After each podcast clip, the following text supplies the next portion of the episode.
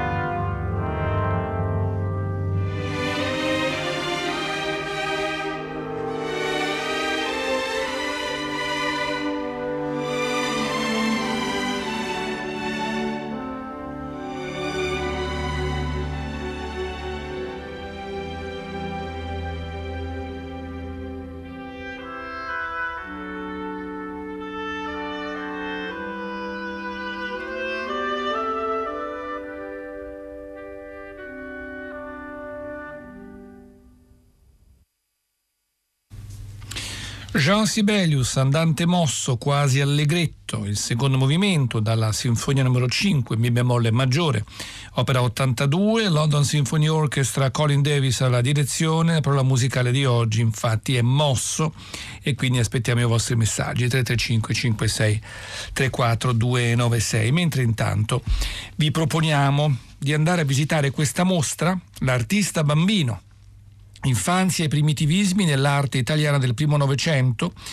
per la Fondazione Centro Studi sull'Arte Licia e Caro Ludovico Raghianti, la potete vedere a Lucca al complesso monumentale di San Micheletto fino al prossimo 2 giugno 2019. Dunque ecco l'infanzia, l'infanzia nella, appunto nell'arte, nella pittura, mentre sfoglio il bel catalogo dell'appunto Edizioni Fondazione Raghianti Studi sull'arte di Lucca e mh, mm, vi racconto quello che accade, insomma, mh, mm, eh, praticamente ci sono sei sezioni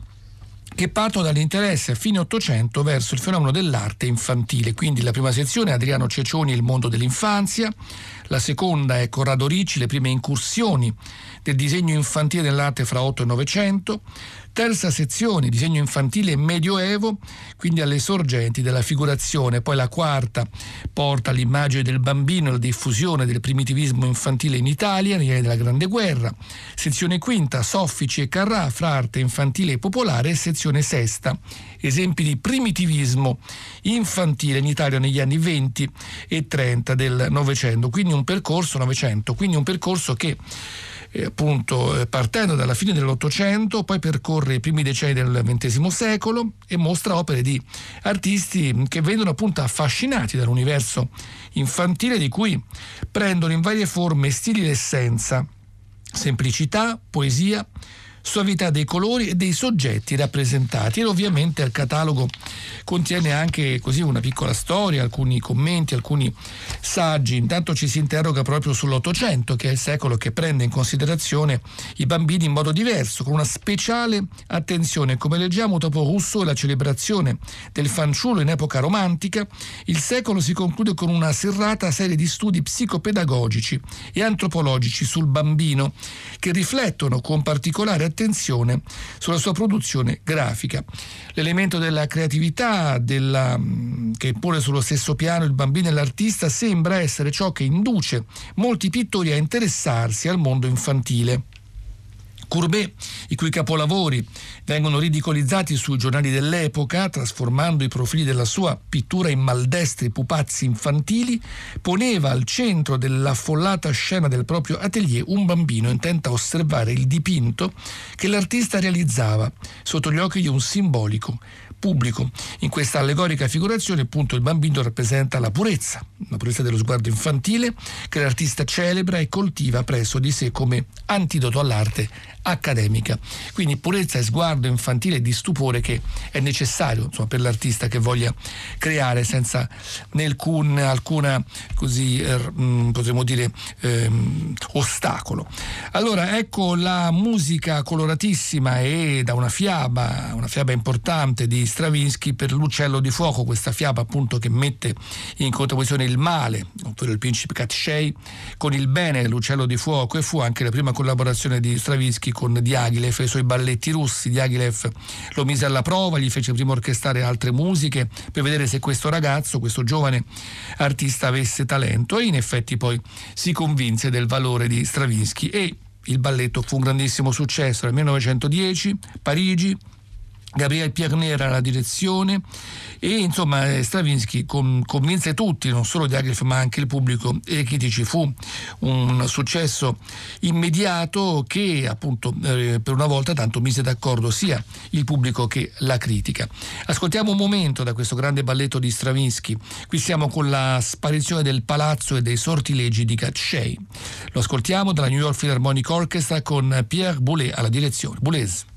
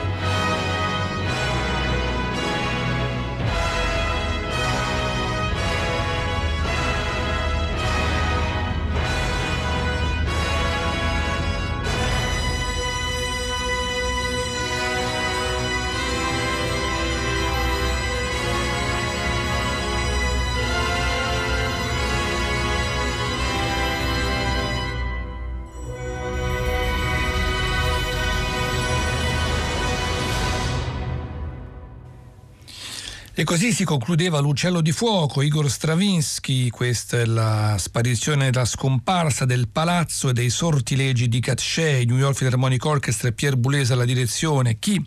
ha amato il Progressive e ha visto gli Yes in concerto negli anni 70-80 ricorderà che proprio loro aprivano i loro concerti con una base musicale, si accendevano le luci e pian piano appariva questa musica di Stravinsky, dalla quale poi dopo iniziava il concerto. E allora eccoci invece con l'arte artista bambino, infanzia e primitivismi nell'arte italiana del primo Novecento e si parla anche ovviamente in questa mostra di editoria per bambini. E quindi Piero Paolo Bolpagni ci racconta all'interno del catalogo l'editoria periodica per ragazzi e l'utilizzo di stilemi infantili come risorsa espressiva nella illustrazione del primo Novecento in Italia. E qui naturalmente ci sarebbe da leggere tutto il capitolo perché è molto interessante e divertente, insomma si racconta ad esempio il giornalino della, della domenica con le sue bellissime tavole a colori, erano tra l'altro firmate da specialisti del settore ma anche da artisti tout court e quindi ecco già i nomi, eh, non so, Sartorio, Numellini, Viani, Vittorio Grassi, Umberto Brunelleschi e molti altri. E poi da qui si arriva al giornalino di Gian Burrasca, ecco piccolo capolavoro di Vamba, 25 anni dopo Pinocchio l'opera di Vamba stabiliva un nuovo standard narrativo e visivo di comunicazione moderna che avrebbe travalicato la sua originaria destinazione infantile. Oggi la si può infatti guardare come ammirevole anticipazione di un linguaggio d'avanguardia, di intonazione primitivista e infantilista che avrebbe largamente segnato il gusto artistico dell'Italia del primo dopoguerra. E poi come dimenticare il Corriere dei Piccoli, che fu di fatto il primo settimanale italiano di fumetti Prima c'era stato il novellino, infatti parzialmente qui lo ricorda. Beh, il primo numero uscì nel 1908, pensate, Corriere dei Piccoli, che io da bambino compravo,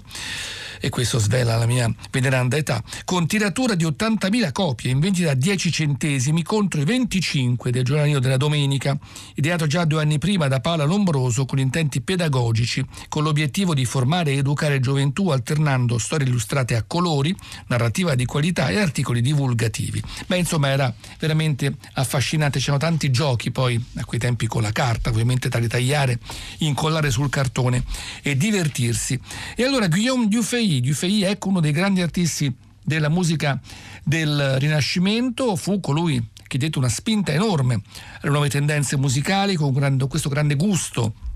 per la scrittura questa capacità insomma di eh, attraverso una timbrica attraverso il cuore in effetti messo nella sua musica. Quindi matematica come era previsto in quegli anni ma anche un modo diverso di, così, di, di combinare gli stili. Fu molto amato e vezzeggiato e tutti lo volevano era ricercato dai sovrani di varie nazionalità Francia, Fiandre, Italia, papi, principi, nobili musica copiata, distribuita, cantata in ogni nazione dove la la polifonia avesse messo radici e quasi tutti i compositori delle epoche successive assorbirono sicuramente alcuni elementi del suo stile. Eccoci con Floss Florum, questo mottetto a tre voci, Luigi Taglioni con la camerata Nova.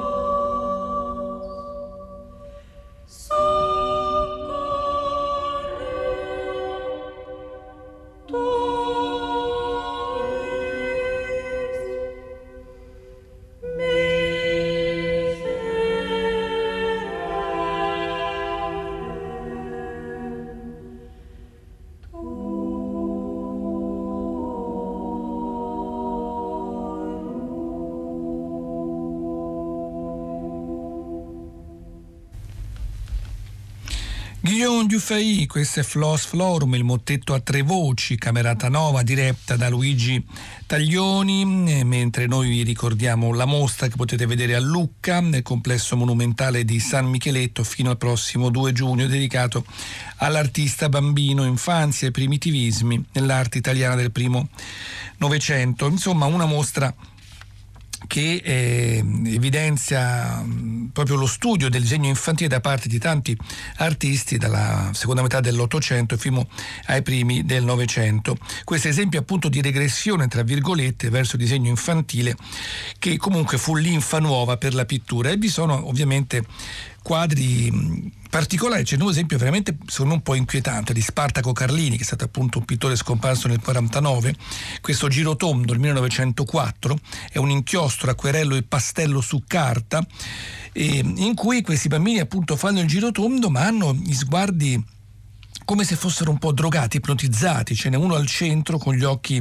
a spirale e anche gli altri, chi ha gli occhi chiusi, chi ha questa sorta di, appunto, di, di, di vertigine quasi nel, nello sguardo, eh, sono soprattutto bambine, piuttosto inquietante. Un altro quadro invece eh, molto invece più assorto è di Lorenzo Viani, questa è Ornella che legge 1926, tempera su cartone, Ornella ovviamente con i colori, con i pastelli molto densi nella, nel colore del, del, volto, del vestito e del cappello, ha questa penna lunghissima e sta scrivendo qualcosa sembra di molto impegnativo, di molto creativo su un foglio che pian piano prende colore con la forma appunto, le macchie di inchiostro, la scrittura che lei riesce poi a così tradurre su carta. E allora i bambini, i bambini bambini raccontati anche da Schumann, Schumann in queste Kinderzenen che non sono in effetti pezzi per bambini perché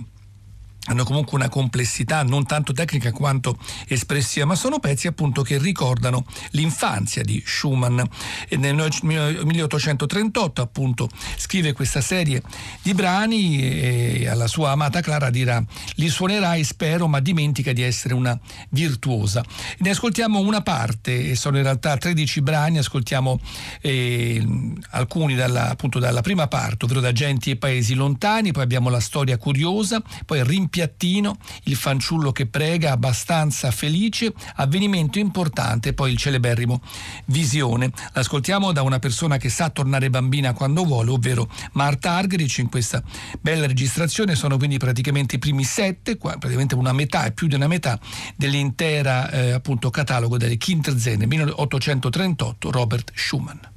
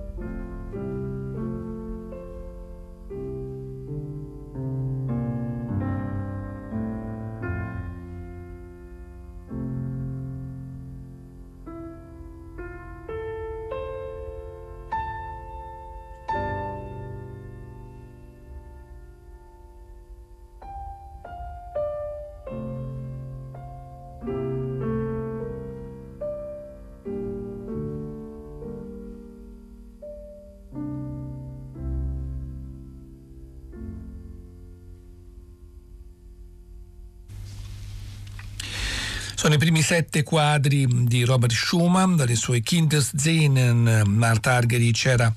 al pianoforte. Vi ricordo la mostra, la mostra a Lucca, al complesso monumentale di San Micheletto fino al prossimo 2 giugno. L'artista bambino, infanzia e primitivismi nell'arte italiana del primo Novecento, grazie alla Fondazione Centro Studi sull'arte Licia e Caro Ludovico Ragghianti, quindi da vedere appunto questa riscoperta dell'infanzia e del tratto appunto un po' istintivo che soprattutto nella metà del fine dell'Ottocento, inizi del Novecento appunto ebbe una grande diciamo mm, rivalutazione. Mentre voglio ricordarvi invece che fino al prossimo 12 aprile alle 19 Hollywood Party ha un co-conduttore d'eccezione, ovvero Francesco De Gregori che mm, festeggiando appunto i 25 anni dal programma che saranno poi celebrati il 12 aprile eh, in una serata appunto speciale nella sala in via Asiago sempre con De Gregori e appunto sarà, eh, potete ascoltarlo stasera eh, fino al 12 aprile raccontare un po' la sua storia, anche chiaramente il suo grande amore per il cinema e scegliere anche le musiche, ci sarà sicuramente Bob Dylan che è stato un suo grande amore. Mentre intanto noi vogliamo tornare, tornare un po' bambini, grazie vedendo appunto come spunto la mostra che si svolge a Lucca, con un grande artista giapponese, lui si chiama Seige Nono, una persona di una grande gentilezza, io lo incontrai tantissimi anni fa perché suonavamo una stessa rassegna, persona delicatissima, gentilissima, il quale ama molto l'Italia, ha inciso anche dei dischi, uno l'ha chiamato Monica tornerà domani, un altro Bar del Mattatoio, e lui oltre a essere un musicista è anche un tecnico del suono raffinatissimo, ad esempio forse pochi sanno che la famosa Merry Christmas Mr. Lawrence di Sakamoto, nella versione originale, la registrò proprio Sighe Nono. In questo disco che si chiama guarda caso Comme des garçons, come dei bambini, che è anche il nome di una stilista giapponese bravissima, c'è un pezzo cantato da due bambine, loro sono Vali e Tatiana, e racconta proprio un viaggio, un bel viaggio che i bambini hanno fatto con tanti amichetti per vedere eh, paesi misteriosi, hanno visto le balene, gli elefanti, le giraffe, ma hanno anche visto tanta povertà. Dicono tanti bambini lì sono poveri, però ci siamo comunque divertiti ed è stato un bellissimo viaggio. Il pezzo infatti si chiama Long Voyage, lo ascoltiamo Seghe Nono con le voci di Vali e Tatiana.